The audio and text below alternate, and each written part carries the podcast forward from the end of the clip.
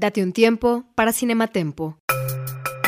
Al hablar de Emiliano Zapata, es difícil separar los hechos históricos de la leyenda. Contrario a su carácter reservado e incluso tímido, el caudillo del sur fue transformándose en un personaje multifacético a partir de la permanente relectura de su lucha, al grado de seguir vigente como uno de los grandes referentes de todo movimiento social. Sin duda, la pantalla de cine ayudó en la construcción de Zapata como ese héroe de mil rostros que es.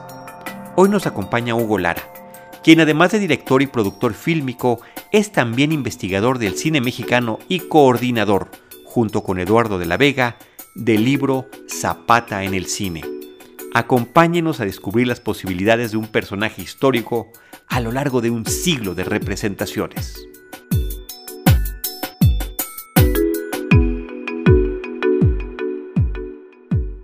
Es domingo, 20 de julio de 1969.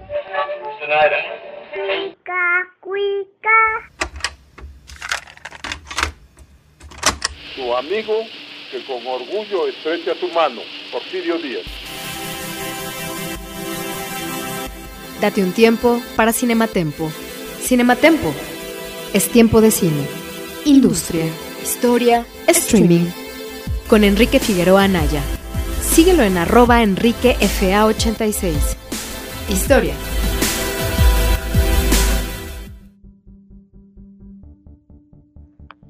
Muy buenos días, tardes o noches. Mi nombre es Enrique Figueroa Anaya y estamos en esto que es Cinematempo Historia. Eh, ya han escuchado ahí, estamos un poco retrasados con nuestros episodios, pero pues no dejamos este proyecto que tanto, que tanto nos gusta. Y vienen, vienen ahí algunos, algunas sorpresas que, que creo les van a agradar. Así que bueno, pues antes de saludar a, mi equipo, como siempre, eh, pues espero que, que, ustedes estén también pasando unos días tranquilos, a pesar de que pues también agosto empezó con, con todo y bueno, yo espero que este programa lo estén escuchando hacia finales de este mes, eh, así si quienes lo están escuchando cuando uno se lanza, así que bueno, esperemos que adelantándonos en el futuro las cosas vayan de mejor manera. Eh, como todos eh, los episodios, saludo a Diana Pastén. Diana, ¿cómo estás? Bienvenida. Hola Enrique, ¿cómo están? Alejandro Rosario, pues aquí como siempre muy contenta de estar con ustedes, de pues este episodio me parece que está muy emocionante, hay muchísima tela de dónde cortar. Yo los invito a que vayan por un café porque se va a poner súper bueno. Se va a poner súper bueno y vaya que en estos días he estado tomando café, Diana. También tenemos por ahí a Rosario Chava. Rosario, ¿cómo estás? Bienvenida. Hola, ¿qué tal? La verdad ya los extrañaba, bueno, extrañaba eh, escuchar los compañeros Enrique, Diana, Alejandro. Les doy la más cordial bienvenida a quienes nos escuchen en este un capítulo más de Cinema Tempo Historia. Espero que se encuentren muy bien. El tema de hoy, como dice Diana, es más que interesante, pues hablaremos de un personaje emblemático en la historia de México y en particular del México revolucionario, y me refiero a Emiliano Zapata no se despeguen de sus computadoras, celulares u otro dispositivo desde donde nos estén escuchando. Bienvenidos. Exacto, exacto, Rosario. Y además también a través de las diversas vistas que ha tenido eh, a partir de, de, esta magia que es el cine. Mi estimado Alejandro Gracida, ¿cómo estás, Ale? Muy bien, igual encantado de estar con ustedes. Les mando un abrazo, queridas, querido, y a todos los que nos están escuchando. Ya estamos aquí conformados como verdaderas huestes revolucionarias. Exactamente. Pues bueno, como ya escucharon en la cápsula introductoria, eh, vamos a hablar de Zapata en el cine, justamente a partir del, del, del libro del mismo nombre, que fue coordinado por Eduardo de la Vega Alfaro y Hugo Lara Chávez. Así que, pues bueno, cada quien de, de nosotros se puso a la tarea de leer un capítulo de los a ver, son 3, 4, 5, 6, 7 capítulos que tiene este libro, eh, que la verdad vale muchísimo la pena que, lo consigan, no solamente si les gusta la historia, no solamente si les gusta Zapata, sino también si les gusta el cine, porque la verdad es que es, un, es, es una serie de ensayos bastante interesante, bastante ricos, que pues bueno, justamente nos han reunido a platicar de él. Eh, y para empezar, pues me gustaría, Ale, que dieras la bienvenida con el primer ensayo que es justamente escrito por Eduardo de la Vega y Rosario Vidal Bonifaz, que se llama Zapata y el zapatismo en el cine documental mexicano 1911-2019, justamente también tu expertise, el tema del documental. Hombre, pues muchas gracias por lo que dices. Y sí, fíjate, efectivamente, yo creo que de entrada, ya con estos nombres que mencionas, este, Eduardo de la Vega, Rosario Vidal, ya nos podemos dar, este, tenemos cierta garantía de que vamos a encontrar una investigación a profundidad, ¿no? Con muchos datos atractivos. Y ellos se encargan de hacernos un breve recorrido por más de 100 años de películas documentales en torno a este personaje de Emiliano Zapata. Obviamente lo que más llama la atención, o al menos lo que a mí más me llamó la atención, es la parte que corresponde a lo filmado durante el movimiento revolucionario, con pues, una industria de cine nacional apenas incipiente, pero que además eh, veían a Zapata con cierto recelo, como que no se animaban mucho a seguirle los pasos, este, por lo que implicaba este personaje en términos de insurgencia, que efectivamente era una rebelión popular, ¿no? Y eso hacía que los cinefotógrafos lo evitaran un poco, así como evitaron filmar las huelgas de Río Blanco y de Cananea. Entonces nunca hubo un entendimiento este, entre lo que fueron los camarógrafos con Emiliano Zapata y su movimiento, muy distinto, por ejemplo, a lo que ocurrió con Francisco Villa, ¿no? Un Villa que incluso llegó a firmar su contrato de exclusividad con la Mutual Film Corporation. E incluso manejó militarmente algunos combates, ¿no? Como el de Ojinaga, en donde pareciera que la guerra fuera un set de cine. Villa mismo me parece que fue quien alimentó su propia leyenda, que en Estados Unidos fue todo un éxito, ¿no? En donde lo veían como si fuera el Robin Hood mexicano, pero bueno, es, es otra historia. Acá en cambio, Zapata fue filmado pues muy poco y cuando sucedía regularmente pues se le notaba incómodo, no solo en esta escena famosísima de Palacio Nacional, sino que en general, ¿no? Porque también creo que influía la manera en la que era concebido eh, su movimiento en la época y él en particular como un bandido, ¿no? Este famoso Atila del Sur. Un, un, salvaje, ¿no? Como lo veían. Y esto se dejaba ver en películas de la época como la mítica Sangre Hermana, que es mítica porque no sobrevivió al tiempo y difícilmente la vamos a conocer algún día, pero que era una película de odio tal cual hacia las huestes zapatistas. Y bueno, en realidad yo creo que a Zapata habría que ubicarlo como un personaje que estaba en la periferia, ¿no? Que no pertenece a los grandes grupos del poder que disputaron la revolución. Y esto no hay que olvidarlo, ¿no? Decía François Javier Guerra que la revolución fue más que nada negociaciones entre grupos políticos de élite, ¿no? Esta paradoja de que era necesario cambiar todo para que todo siguiera igual. Entonces, Zapata nunca fue bien acogido por ninguna de las clases políticas con las que negociaba y el cine solamente le comenzó a prestar atención hasta que cayó Huerta y sobre todo cuando entraron las tropas villistas y zapatistas ¿no? a la Ciudad de México. Un dato que me llama mucho la atención del artículo es que en 1919 eh, Enrique Rosas saca un documental titulado Emiliano Zapata en vida y muerte, en donde probablemente se incluía un metraje eh, mandado a hacer por el mismísimo traidor, ¿no? Este Jesús Guajardo, que hizo filmar el asesinato de Zapata. Yo no lo sabía, a mí me dejó paralizado. Y eso lo, mandó a hacer con la intención de que no existieran dudas de que era Zapata el muerto, ¿no? Este, ya después ellos se centran pues en la incorporación de Zapata este, en el panteón de los hombres ilustres de nuestra nación, todo lo que costó y todo lo que eh, a lo largo del siglo XX y XXI eh, se, deja en testimonios de en varios documentales, ¿no? Entre ellos me llama la atención también mucho uno que se llama Los zapatos de Zapata, que recomiendo ahorita que se puede ver en Filmin Latino.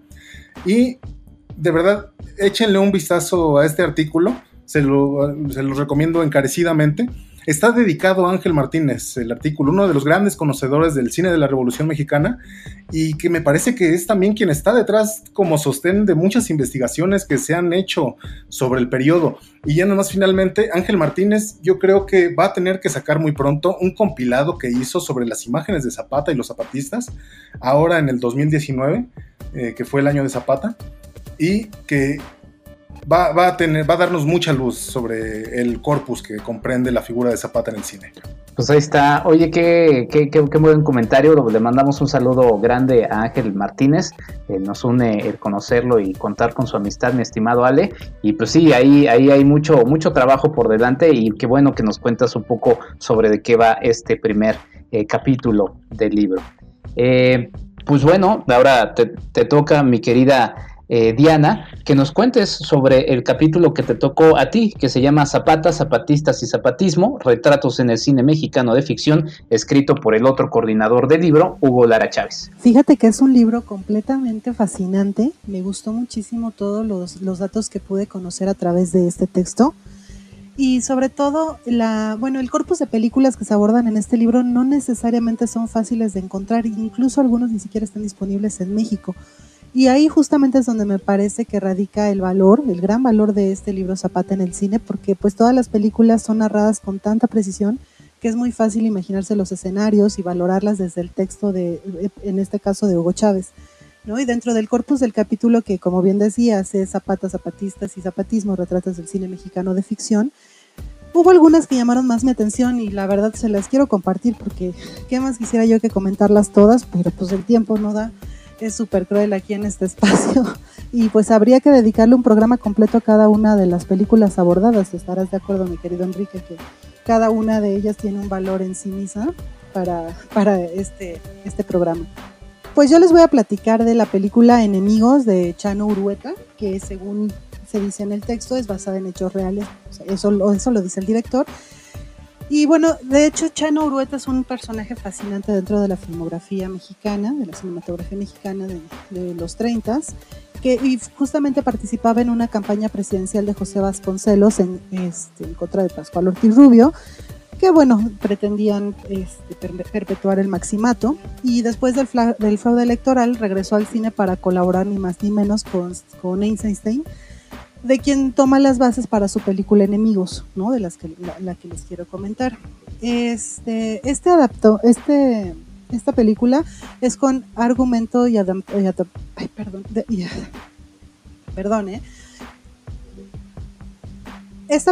con argumento y adaptación de él mismo y es una película con tintas vanguardistas que contaba la historia de un triángulo amoroso durante la revolución esto es algo muy, muy interesante porque la mujer este, que está dentro de la película está debatiéndose entre un general revolucionario y su esposo, que es completamente opositor. Entonces, el valor de la película y del argumento, además de ser innovador, también radica en la belleza visual que se refleja en, enemigos. Este, bueno, finalmente ella se va a enamorar de él cuando, en un principio, cuando él llega a la hacienda, ella le tiene que servir de, comer y pues les, resulta repugnante, ¿no? Y le dice, eres para mí el símbolo de lo más repugnante que hay en la tierra, la traición. Entonces, eh, esta película va narrando cómo los campesinos se van detrás de este, de este hombre que se llama Miguel. Y finalmente, bueno, como todo triángulo amoroso, tiene un, un, este, desenlace nada, nada favorecedor para ella. Les invito a que para eso vean el libro, revisen el libro y el capítulo. Es muy interesante cómo termina esta historia. Entonces, otro de los aspectos de este capítulo que me interesó muchísimo fue la función del indio Fernández dentro de la película. El indio Fernández, como me parece que es más o menos conocido, estuvo, hizo sus pininos, sus inicios en, Hollywood y después a instancias de Adolfo de la Huerta, que eso es un dato que yo no conocía, sino más bien lo, lo conocí por medio del libro de Hugo Lara Chávez, es que eh, fue el que le recomendó que viniera para México a hacer cine de verdad. Entonces, con esa idea en la mano, viene y uno de los, personajes más fascinantes que para, para, el Indio Fernández es justamente Emiliano Zapata y lo va a reflejar en muchas de sus películas, por ejemplo Enamorada, que es una de las más conocidas y laureadas que hay.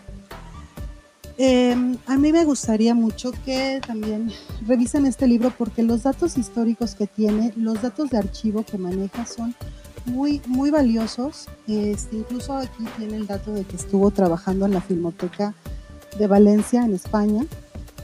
Este, y bueno, otro de los datos que me gustaría compartirles es que Felipe Casals lo refleja también ah, por en los años 60 con la película Emiliano Zapata, y dice que siguieron algunas cuantas como Simón Blanco, y como el principio. Son una de las películas más interesantes que yo encontré. Y bueno, el dato curioso que me gustaría compartirles es que el hijo de Carlos Salinas de Gortari, Emiliano, que es además un personaje bastante controvertido en estos últimos tiempos, le, pusieron ese nombre en honor a Emiliano Zapata, ¿no? Pareciera, pareciera una burla, pero así, así lo, lo comenta aquí en el libro Hugo Lara Chávez.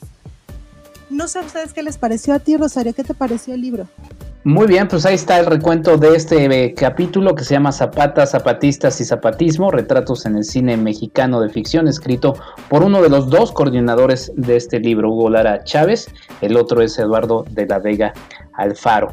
Y pues sí, como dice Diana, pues la verdad es que este libro da para que nos clavemos en cada una de las películas y a cada una de las películas le hagamos un análisis y un episodio o una temporada. La verdad es que vale muchísimo, muchísimo la pena. Y por cierto, también eh, nada más recalcarle a la gente que nos está escuchando que si bien es un libro que, tiene un rigor eh, histórico, como, como ya también lo marcó Diana, es un libro de fácil lectura. O sea, si alguien quiere acercarse para conocer estos temas sin decir, ay, me voy a acercar a un ensayo histórico súper pesado. No, no, no, la verdad es que hágalo con, con, toda confianza. Es un libro que se va pasando rapidísimo y que pues sí tengan a la mano su libreta para ir o su, o su, o su lápiz para ir marcando las películas que, pues en algún momento a ver si pueden encontrar por ahí en internet. Eh, Rosario Ochoa, ahora nos vamos, eh, nos vamos con tu con tu capítulo, el que leíste, que fue El retorno de Zapata en la Guerra Fría, Viva Zapata, 1952, escrito por Adela Pineda Franco. Sí, eh, fíjense que el capítulo que yo leí refiere la manera en la que los realizadores de la película Viva Zapata de 1952 del director Elia Kazan abordaron la historia del zapatismo durante la Guerra Fría, eh, ligando esta historia con la política estadounidense todo bien raro. bueno, más o menos. Y ahorita les explico por qué. Antes que nada me gustaría comentarles que el protagonista de esta película es nada más y nada menos que el famosísimo Marlon Brando, eh, así como Anthony Quinn y Jan Peters.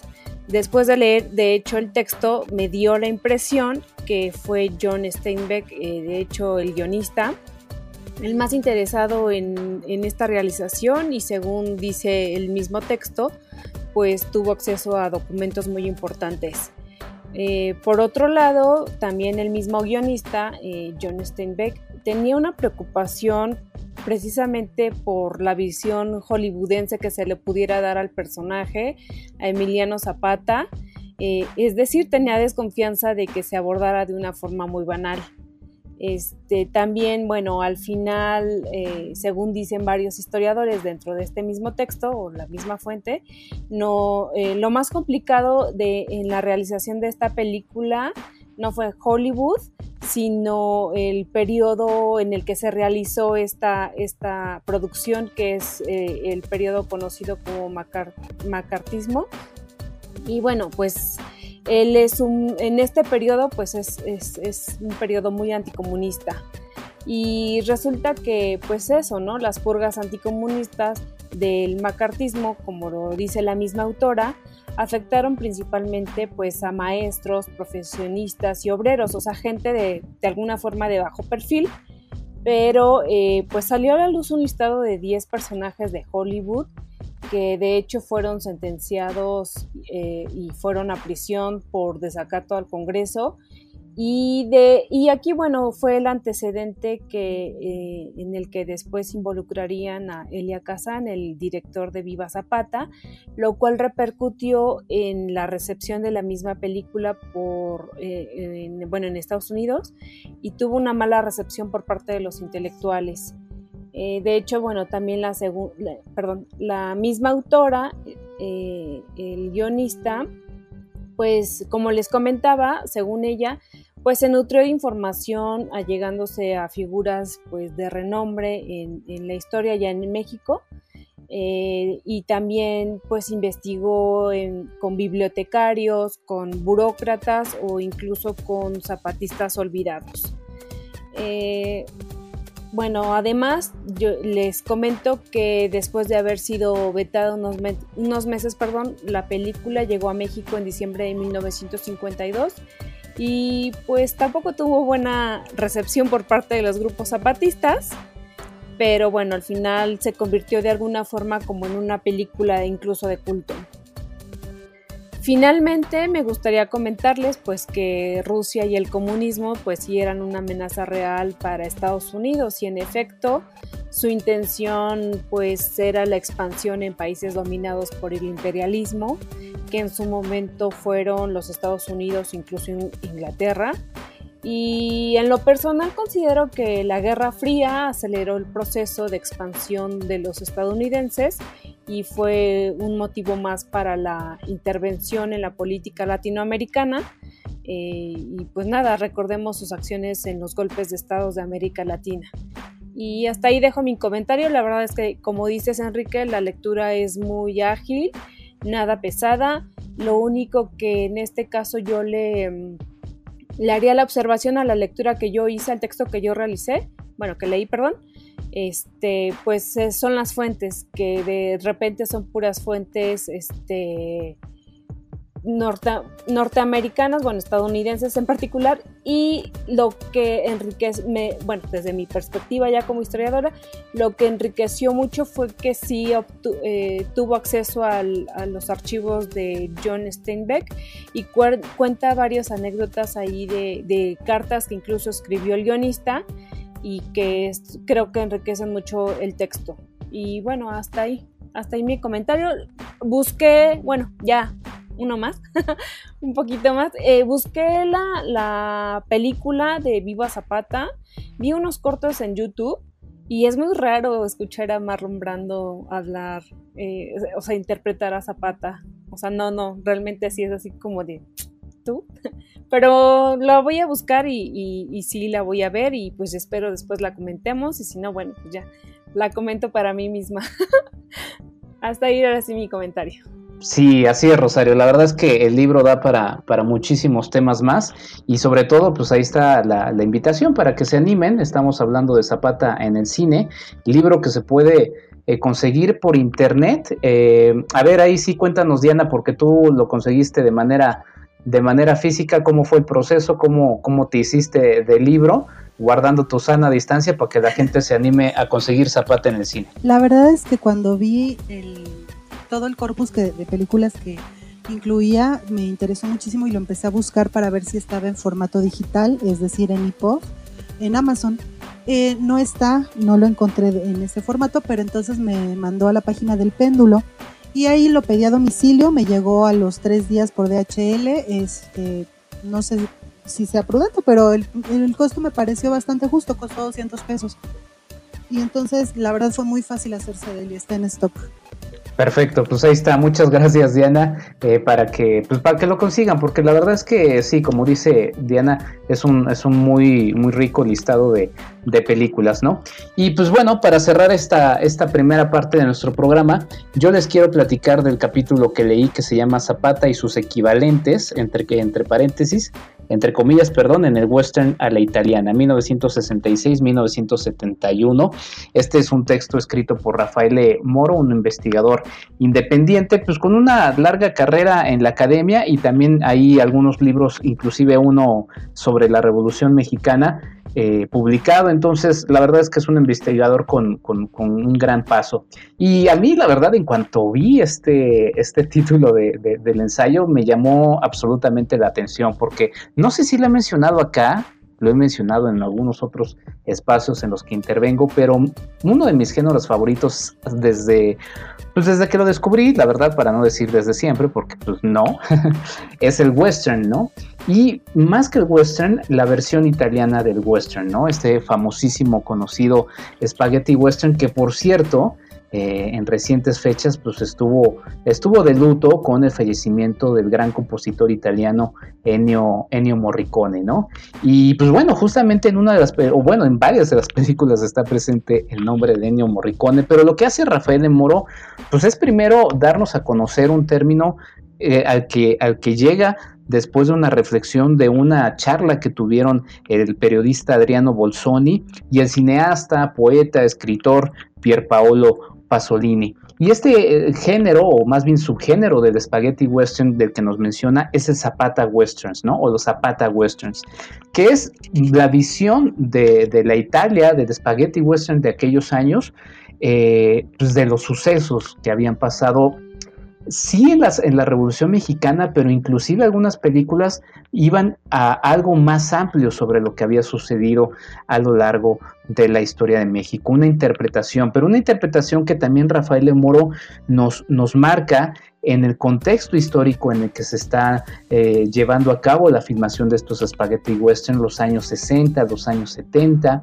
hace mucho énfasis en el asunto del 68, menciona también por ahí cómo afectaron inclusive también el 50 genario de la, de, la muerte de, Emiliano Zapata, así como también eh, el reciente eh, dolor por la muerte de para quienes eran afines, desde luego, del Che Guevara, eh, todos estos movimientos estudiantiles, todo este aspecto social que estaba eh, eferveciendo en el mundo, eh, la Guerra Fría, ¿no? y también los asuntos pues muy específicos de la política y de la sociedad italiana, ¿no?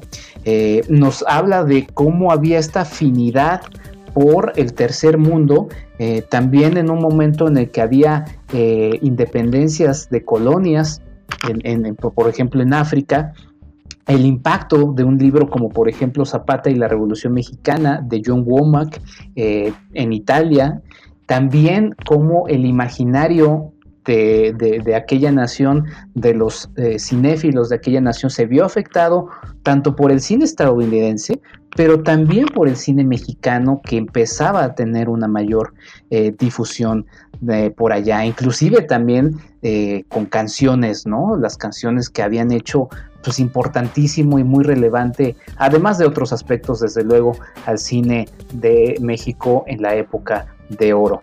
Y pues bueno, la verdad es que lanza un listado de películas que pues no les voy a decir para que ustedes vayan a conseguir el libro, pero eh, pues sí, dije, a ver, no me puedo detener, quiero ver una de estas películas y me metí a ver la película Quién sabe, una cinta de 1966 de Damiano Damiani.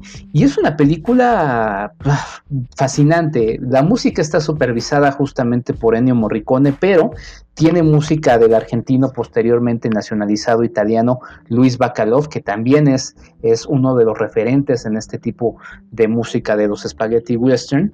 Y es una película que nos cuenta la historia de dos hombres, un revolucionario mexicano que se llama Chuncho, o le dicen Chuncho, y un estadounidense que se llama Tate.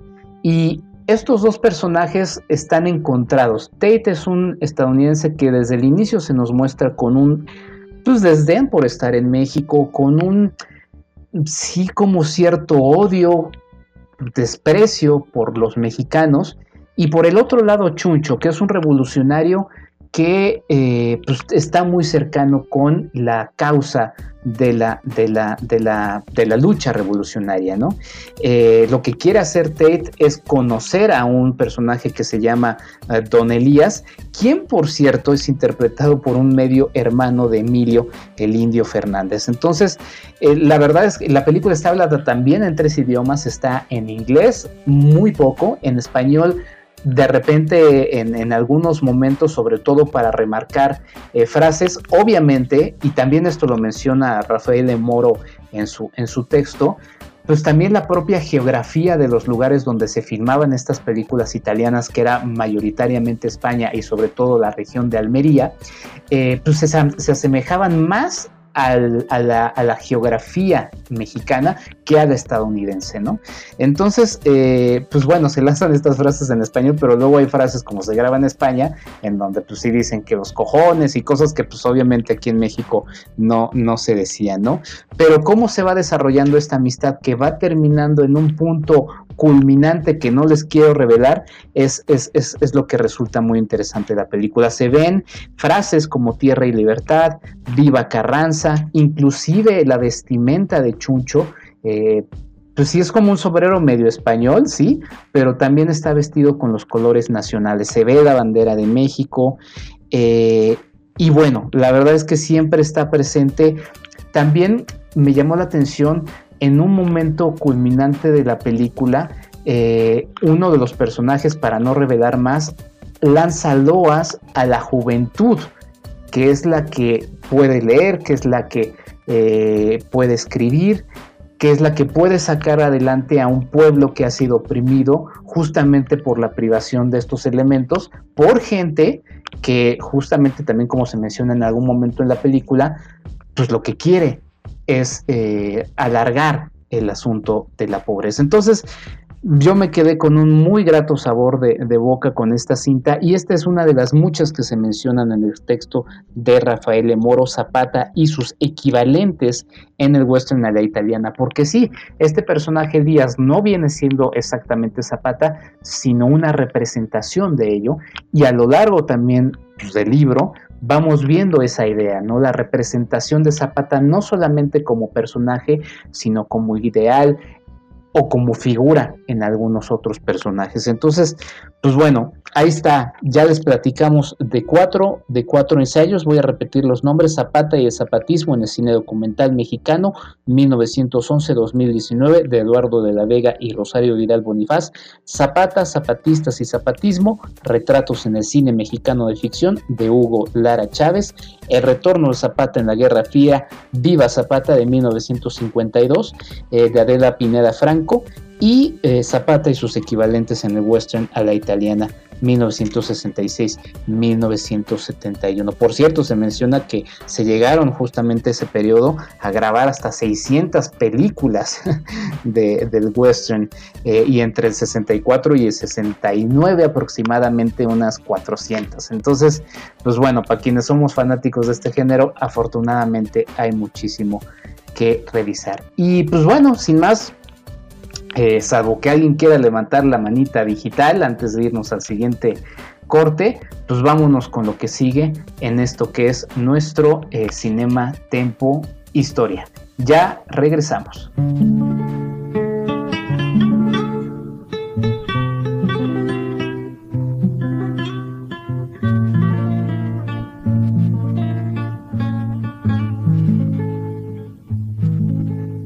Ese era un hombre muy derecho, de verdad. Recuerdo con ternura su figura de lealtad. Oigo sus palabras son de tierra y libertad. Si es que lo van a matar, ustedes no podrán, porque él ya se murió y además es inmortal.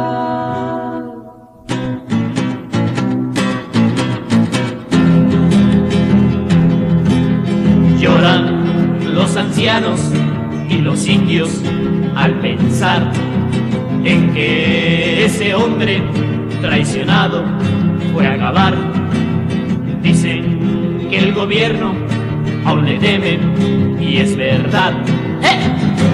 Unidos todos y está. Revolución, equidad.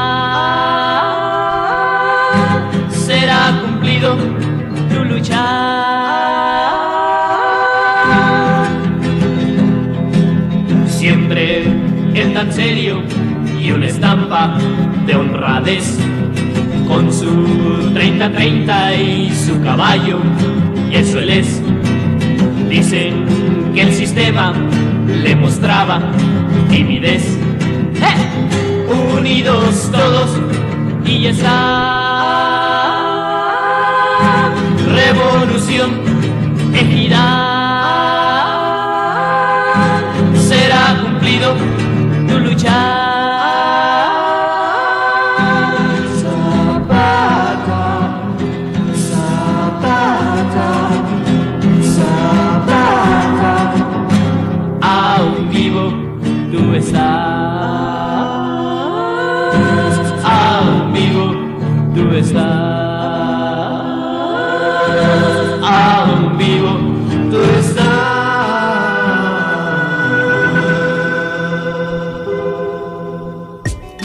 En cinematempo.com.mx o síguenos en arroba cinematempo. Y regresamos a esto que es nuestro Cinema Tempo Historia. Y como ya lo escucharon, nuestro tema es el libro Zapata en el cine, coordinado por Eduardo de la Vega Alfaro y por Hugo Lara Chávez, quien ya también como escucharon en nuestro, en nuestro intro, pues es nada más y nada menos que nuestro invitado el día de hoy. Hugo, ¿cómo estás? Me da mucho gusto saludarte, no de la mejor eh, o en las mejores condiciones, ¿no? Me hubiera gustado saludarte de forma presente, pero bueno, ni modo, tenemos que estar resistiendo. Así es, aquí resistiendo a la peste negra. Y muchas gracias por la invitación y a todos los amigos que te acompaña. No, pues muchas gracias a ti por aceptar la, la invitación. Eh, pues bueno, ya como escucharon eh, nuestros podescuchas, eh, pues tuvimos una primera parte muy interesante sobre algunos de los capítulos que conforman a este libro. Pero bueno, Diana Pastén, abre porfa, o más bien Ale Gracida, abre, abre las hostilidades, que no son hostilidades, aunque estamos hablando de la Revolución Mexicana, ¿no? sí, no, no, más que hostilidades, felicitarte, Hugo. Qué, bueno que estés con nosotros. Felicitarte por este libro y por otros tantos que tienes en tu haber, ¿no? Fíjate, a mí se me hace muy interesante, en, hablando de Zapata en el cine, eh, cómo a pesar de la iconografía de un personaje como eh, Emiliano Zapata, de carne y hueso, una iconografía muy escasa que tenemos de apenas 20 fotografías, unos cuantos pies de películas, este, se pueda generar una figura que sea capaz de generar tantas representaciones e interpretaciones sobre él. Me parece que de alguna manera Zapata se convirtió en un símbolo pues casi totémico, ¿no? De lo que ha servido de estandarte universal para un montón de luchas sociales, más allá de lo agrario. Entonces a mí me gustaría preguntarte si tú encuentras en el corpus de, de películas de ficción que analizas en tu artículo, algunas pistas sobre cómo la figura de Emiliano Zapata se fue amoldando a los diferentes contextos en los cuales fue representado. Pues sí, fíjate que una de las justamente características que descubrimos a lo largo de esta investigación es esa eh, capacidad de adaptación que ha tenido la figura de Zapata a lo largo de las generaciones. Tal vez como ningún otro revolucionario, eh, ni siquiera de los, de los caudillos como Pancho Villa. Zapata sí, Zapata ha sido un estandarte para pues, muchas luchas sociales, ¿no? Que igual eh, no han usado las causas eh, campesinas, desde luego, pero también los migrantes y eh, las clases populares, marginadas, más recientemente incluso los grupos de, de, género, ¿no? O sea, que estamos ya hablando recordaron esta, este escándalo que hubo, esta polémica por el, retrato, la pintura que se puso en la exposición de Bellas Artes, ¿no? Es un estandarte ahora gay también, ¿no? Entonces, bueno, es, es, y es un personaje que no es cómodo para, para el poder, ¿no? Curiosamente, o sea, para ninguna figura que ha tratado de usarlo de apropiárselo, ¿no? como que le estalla las manos, ¿no? Sigue siendo el representante de muchas causas todavía que resultan ser asignaturas pendientes en nuestra sociedad. Y creo que eso se ve claramente en, en estas expresiones que les he comentado, y en el cine también. En el cine mexicano, hay que recordar que pues, una de las primeras obras maestras del cine, o si no es que es la primera obra maestra del cine mexicano, El compadre Mendoza, pues es una alusión a, la figura de Zapata y sobre todo a su muerte, ¿no? A las circunstancias de su muerte a raíz de una traición y de un complot de, ahora sí, sin afán de aludir a los complots contemporáneos, pero sí a un complot de Estado. la película que es de 1933, El compadre Mendoza, eh, pues está hablando de un suceso todavía muy reciente en ese momento. La muerte de Zapata tenía poco más de 10 años de haber sucedido en 1919 y eh, ya se planteaba, se cuestionaba ¿no? todo lo, eh, el significado a nivel social que había tenido esa situación, ese impacto. Hay que, hay que mencionar también que hay otros comentarios que, hace la película de forma indirecta eh, sobre el, el, inicio, ¿no? Eh, o más bien sobre el, la situación política de México en aquel momento, que es todavía el maximato. Los autores iniciales de esta película pues eran eh, militantes vasconcelistas, como, como se sabe y, se comenta en el libro. Juan Bustillo Oro y Mauricio Magdaleno habían pertenecido a esa causa que había sido derrotada en una elección fraudulenta y toda esa incomodidad, toda esa eh, desilusión por la Revolución Mexicana está volcada en El compadre Mendoza. Es la primera película, una de las primeras que se citan en el libro, sobre la figura de Zapata, que sin estar realmente representado, directamente representado en la película, está presente. Está presente porque al mismo tiempo se, se trata de, de, narrar una metáfora sobre su muerte y está presente pues, en forma de un retrato, ¿no? con, con una, un gran ingenio pusieron ahí los, los guionistas y el director Fernando Fuentes. Entonces, bueno, eh, ese es uno de los primeros indicios que se asoman ahí en, en, en el cine mexicano sobre la interpretación de, del héroe, sobre su legado y también sobre su importancia histórica, ¿no? como figura que representa la traición a la Revolución Mexicana. Y es algo que será constante eh, eh, posteriormente, ¿no? En, otras películas del cine mexicano, aunque yo creo que, pues, de inicio el compadre Mendoza es una referencia fundamental. Hay otras películas por ejemplo, Un día de vida de Emilio Indio Fernández, que es muy poco conocida, y tiene una historia fascinante. La propia película en sí es digna de hacer una película de ella, ¿no? Porque es una película que tuvo muy poca fortuna aquí en México. Estuvo, se dice que una semana en cartelera.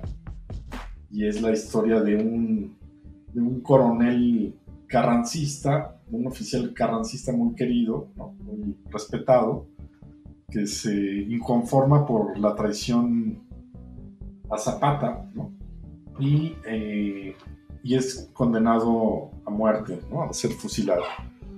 Y, la película pues cuenta toda esa situación. Y otra vez, aunque no aparece Zapata, está permanentemente aludido ¿no? en los retratos, en los pasajes, en, todos estos discursos que le gustaron mucho al Indio Fernández sobre, sobre la mexicanidad y el patriotismo. ¿no? Pero bueno, resulta que esa película después tuvo un gran éxito en, en la antigua Yugoslavia, se volvió la película extranjera más vista en aquel país, curiosamente. ¿Por qué? Porque en la posguerra empezaron a importar películas eh, de otros países que no fueron ni Estados Unidos ni Rusia, Yugoslavia, y llegó esa película allá. Y, su historia como que se asociaba muy bien con, con el momento político de Yugoslavia, el general Tito, estos oficiales que eran muy patriotas militares, ¿no? que el pueblo los los, quería mucho. Y bueno, pues e, esa, esa historia se,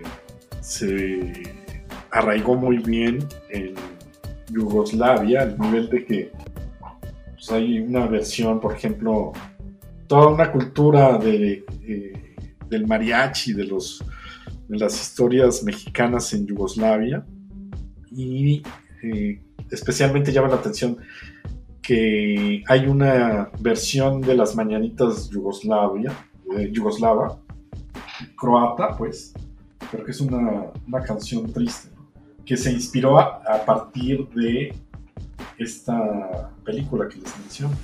Hola Hugo, buenas ¿cómo estás? este, te saluda Diana Pastén. Bueno, antes que nada quería felicitarte porque es un, una gozada leer el libro de Zapata en el cine, realmente no lo pude soltar, me parece un texto imperdible, tengo la fortuna de haberlo podido conseguir físicamente y además el papel está súper bonito, toda la edición me encantó, muchas felicidades. Ah, este, yo te quería preguntar algo, eh, leyendo el capítulo que a mí me corresponde, eh, encontré que la película Enemigos de Chano Urueta utilizó varias técnicas innovadoras del cine mexicano, ¿no? Por ejemplo, en esta escena donde el personaje de Miguel llama a los campesinos con la hoz en la mano para sublevarse, usó una técnica llamada tableau vivant, ¿no? Y que es una yuxtaposición, de, que también usa una yuxtaposición de imágenes, por ejemplo. Y yo te quería preguntar si todo esto se debe a la cercanía que tuvo con, con Einstein y si nos podrías platicar un poquito más sobre el valor de esta, de esta relación que tuvieron.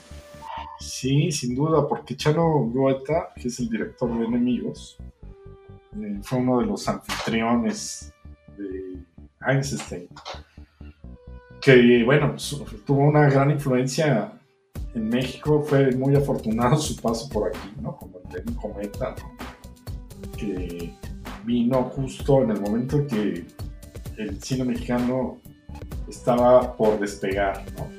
creativamente y como industria.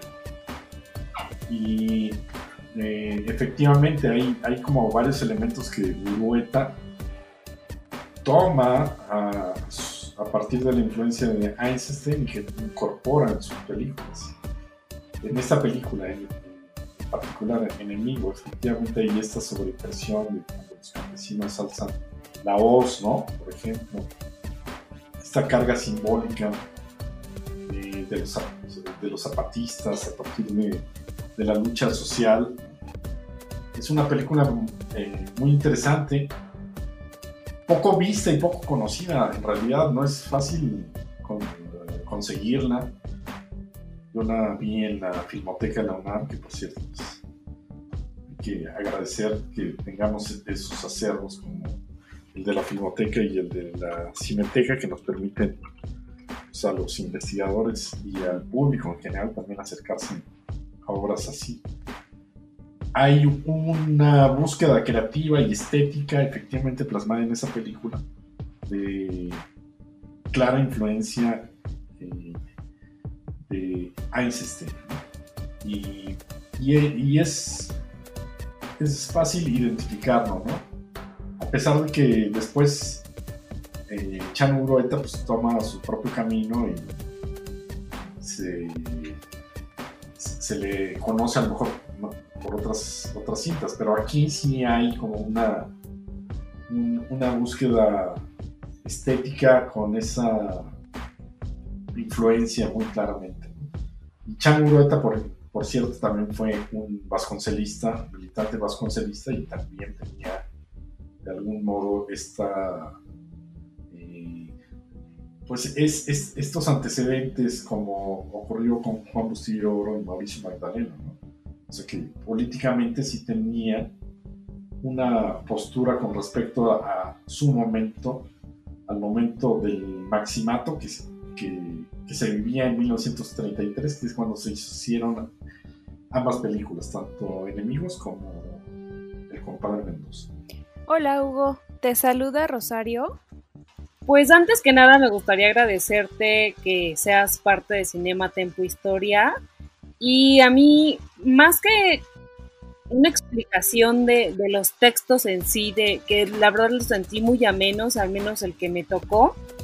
Bueno, más que tocarme el que seleccioné, que fue el retorno de Zapata en la Guerra Fría, Viva Zapata lo disfruté muchísimo, pero me gustaría más saber sobre el, origen de este libro que quiero o me gustaría también que enfocaras un poco la respuesta en el sentido de que, de que también los investigadores, desde mi perspectiva como estudiante, a veces como que se pierdan un poco en lo académico y que dejan de lado a ese público, en este caso pues el público cinéfilo que, que pues eso, ¿no? Que, que no es tan, tan, tan técnico incluso disfruté muchísimo o al menos reconozco esa parte en la que en el, en el texto que yo leí pues es muy, es muy ameno y que cualquier persona lo, lo podría leer, entender. Igual y se escuchan los truenos, perdón, está por acá lloviendo. Pero Quisiera saber cuáles fueron también los retos que se enfrentaron en la edición y cómo se les seleccionaron incluso hasta los autores y el origen de que dio pie a esto. Pues justo este texto que mencionas, El retorno de Zapata en la Guerra Fría, Viva Zapata, que es está centrada en esta película famosa de Elia Kazan, donde Marlon Brando, ni más ni menos, interpreta al caudillo del sur es un texto de Adela Pineda, ella es una reconocida académica de la Universidad de Boston y pues con la que llevamos varios años trabajando. Eh, este tema, Eduardo y yo, Eduardo de la Vega, que es el otro coordinador, y mi amigo y maestro también, eh, trabajamos en una exposición en el 2010 sobre el cine y la Revolución Mexicana con motivo del centenario de la Revolución. Una exposición que se montó en, en el Colegio de San Ildefonso, en el que participaron además otros amigos que están en este mismo libro, como Elisa Lozano, eh, Berger, que también aparece eh, con un texto aquí y justamente sobre sobre la película Viva Zapata, que es complementario al de Adela Pineda. También Rafael Moro, que tiene un texto aquí muy, muy interesante sobre el spaghetti western y en particular el Zapata western, eh, que refleja ¿no? esta influencia, esta importancia de Zapata, pues no solo en México, sino en otras partes del mundo, en particular en Italia. Entonces, bueno, todo, eh, todo este grupo, de alguna forma hemos seguido trabajando el tema. Eduardo de la Vega, que es un historiador muy reconocido, doctor en historia del cine mexicano, que tiene muchos libros, y él eh, en aquel entonces trabajó un, un capítulo sobre los caudillos de la Revolución Mexicana vistos a través del cine mexicano. Y eso también nos dio pie ahora, ¿no? De retomar como todos estos temas que traíamos ya y que habíamos estado enriqueciendo para, para hacer el libro. Eh, era como propicio porque si bien se sabe que, por ejemplo, los caudillos de la Revolución Mexicana el más, entre los caudillos de la Revolución Mexicana, el más retratado por el cine, eh, ha sido Pancho Villa, no solo el cine mexicano, sino el cine internacional. De Zapata no era muy claro, ¿no? Cuál era su impacto, su presencia, su, su representación en el cine en general. Si se toma en cuenta que la primera película que se hizo centrada ya en Zapata como figura protagonista fue una producción internacional, justamente Viva Zapata, que es una producción de Hollywood de 1952, pues sonaba extraño, ¿no? O sea, que, el cine mexicano no se hubiera acercado antes. Y por eso también valía la pena aproximarse a ello. ¿Por qué? ¿Por qué no Zapata había sido retratado antes en el cine? y, bueno, y por eso se asocia al texto que yo escribí, que es donde se mencionan todas esas películas anteriores, ¿no? Donde no aparece Zapata propiamente, pero sí el zapatismo, como ya dijimos en Enemigos, El compadre Mendoza, o incluso en Enamorado del Indio Fernández, o en La Negra Angustias, ¿no? Donde pues son generales zapatistas, ¿no? Figuras zapatistas. El zapatismo sí estaba representado, pero había como cierto temor, ¿no? En nuestras conclusiones, deducciones, a nivel oficial de, tocar una figura polémica. Polémica porque eh, representaba esta lucha campesina que había sido al final, pues, institucionalizada, por no decir eh, eh, domada o, sometida, ¿no? como ocurrió pues a partir del régimen emergente de la Revolución Mexicana. Bien sabemos fue eh, justamente el PRI, ¿no? a partir de, del triunfo de estas figuras como Álvaro Obregón y después Plutarco Elías Calles. Y, su asesinato pues siempre fue incómodo, ¿no? O sea, un poco explicarlo. Es, es una terrible ironía el hecho de que eh, eh, el Congreso de la Unión o la Cámara de Diputados haya ah, decretado pues que se inscribieran con letras de oro en el muro de los héroes patrios a eh, Emiliano Zapata y en el mismo decreto a Venustiano Carranza, ¿no? quien era pues, el responsable indirecto de su asesinato. Entonces, e, e, era simbólicamente es pues, aberrante, ¿no? Pero así fue, así fue y, entonces eso nos expresa pues también como todas las contracciones de un régimen que veía la historia como pues, parte de un una narrativa, ¿no? Institucional que había que eh, respetar, ¿no? En la que la figura de Zapata pues era incómoda. Incluso hasta la fecha, ¿no? Incluso el propio presidente actual pues no, no le no le ha funcionado, ¿no? esos coqueteos con, con la figura de Zapata. Hugo, eh, justamente mencionabas este texto de Rafael Moro que se llama Zapata y sus equivalentes en el western a la, a la italiana. Platiqué de él en el primer bloque. A mí, como gran fanático del western, me, me pareció fascinante encontrarme con este subgénero, ¿no? El Zapata western. Y, creo que también justamente en esta reflexión que, mencionas en la, respuesta que acabas de darnos, eh, pues hay, otro punto que conecta a Rafael Moro y que, y es con el que quiero terminar esta, breve charla que te agradezco una vez más hayas tenido para nosotros en Cinematempo. Lo que dice Rafael es, es, el autor habla de querer, es decir, él habla de querer estimular con este texto un modo de hacer historia menos, con, menos centrado en la dimensión nacional, ¿no? Y, creo que esa reflexión termina siendo relevante para futuras investigaciones, ¿no? Porque todo el, análisis que se hace en, esta, en, este, en este apartado, en este, en este texto que forma parte de Zapata en el cine eh, del que estamos hablando, pues termina justamente haciéndonos pensar en que debemos eh, de, de mirar al extranjero para poder este, tener una, una idea más, más general y también este, pues que algo que se convierta en una práctica, como dice eh, el autor este, Rafael de Moro, de la historiografía mexicana. A mí me parece una, una reflexión que termina siendo vital y que firmemente, con los ejemplos que ya nos mencionaste, pues están presentes en este libro que pues también te terminará estimulando futuros trabajos, ya sean documentales, películas de ficción y bueno, otros libros, ¿no? Sí, fíjate que Rafael Moro, pues él es italiano y es un gran conocedor de, del Spaghetti Western. Es también en esa exposición que les mencionaba de, de 2010, se le dedicó un, espacio a, a, la Revolución Mexicana que había sido visitada por otras cinematografías.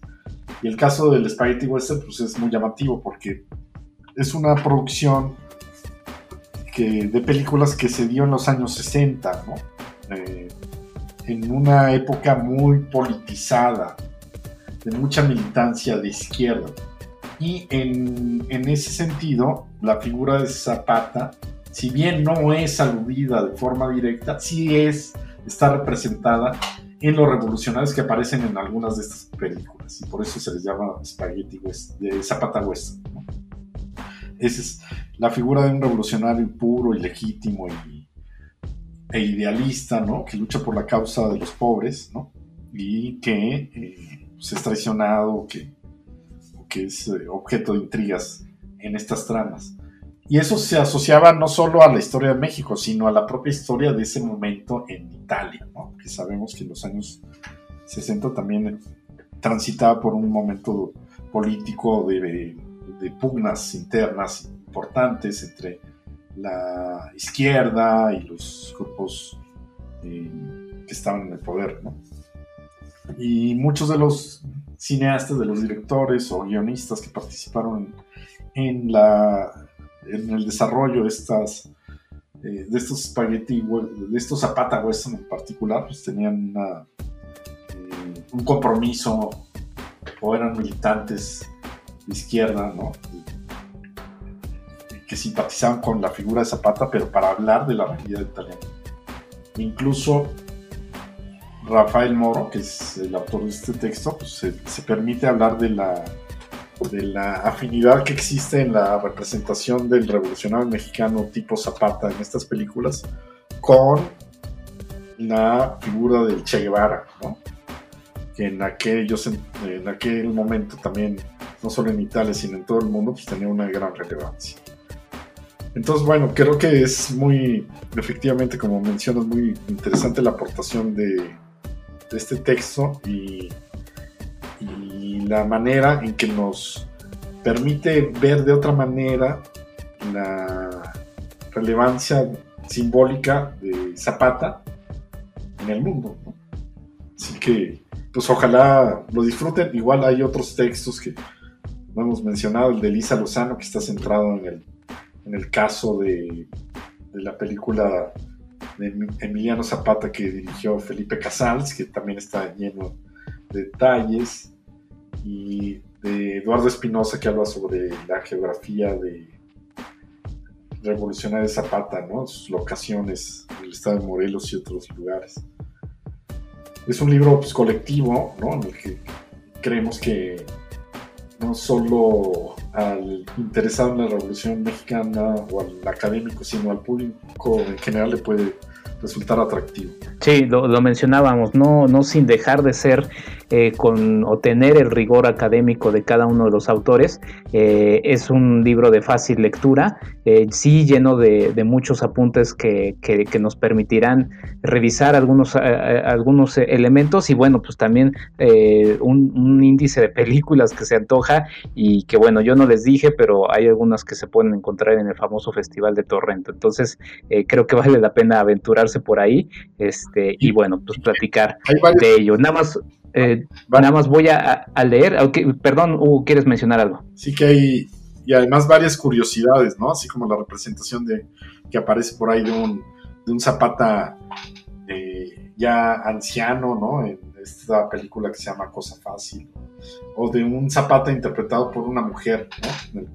En el, caso de Pafnucio Santo, de Rafael Corquilla. En fin, hay, hay muchas anécdotas y curiosidades que, esperemos le interese a los lectores. Sí, no, absolutamente. Voy a leer rápido el índice. Es el prólogo de Alejandro Toussaint, Zapata y el zapatismo en el cine documental mexicano de Eduardo de la Vega Alfaro y Rosario Vidal Bonifaz, Zapata, Zapatistas y Zapatismo, retratos en el cine mexicano de ficción de Hugo Lara Chávez, El retorno de Zapata en la Guerra Fría, Viva Zapata, 1952, de Adela Pineda Franco, La promoción y recepción internacional de Viva Zapata, de Bernd Hausberger, La zona zapatista como escenario del cine de la Revolución Mexicana, de Eduardo Espinosa Campos, Zapata y sus equivalentes en el western área italiana, de 1966 a 1971, de Rafael Moro, Zapata revisitado, de Elisa Lozano, y bueno, finalmente el apéndice. Un libro que vale absolutamente la pena que se pueda, que se que lo puedan, eh, se puedan permitir conseguirlo Zapata en el cine, eh, coordinado justamente por Hugo Lara Chávez y también Eduardo de la Vega Alfaro. Pues muchas gracias Hugo. ¿Dónde pueden seguir tu, trabajo? Estás siempre muy activo eh, ahí en Correcámara también. cuéntanos dónde pueden seguir tu trabajo y también en qué estás, en qué estás elaborando estos días de pandemia. sí, pues estoy en, en, el, editando el portal de cine que se llama Corre Cámara. Ahí nos pueden seguir. Hay varios amigos que colaboran y que hablan de cine de distintos ángulos. Eh, y pues eh, en estos días de pandemia, muy centrado en eso, en algunas clases y esperando eh, realizar y producir una, una película que tenemos parada, pero que esperamos se pueda arrancar pronto, ¿no? Bueno, una vez que esté bajo control, ¿no? Exactamente, Hugo. Pues muchas gracias. ¿Y tus redes sociales dónde te pueden seguir? En Twitter también con arroba correcámara y en Facebook igualmente ahí está. Perfecto, buenísimo. Pues muchas gracias Hugo eh, Lara Chávez y pues bueno, muchas gracias al equipo como siempre, Alejandro Gracida, Diana Pastén y Rosario Ochoa. Atentos, atentos que eh, vienen cambios, viene una renovación en Cinema Tempo Historia y también en general en Cinema Tempo. Date un tiempo para Cinematempo. Cinematempo. Es tiempo de cine. Industria, historia, streaming. Esto fue Cinematempo con Enrique Figueroa Anaya. Síguelo en arroba enriquefa86. Historia. Visítanos en cinematempo.com.mx o síguenos en arroba cinematempo.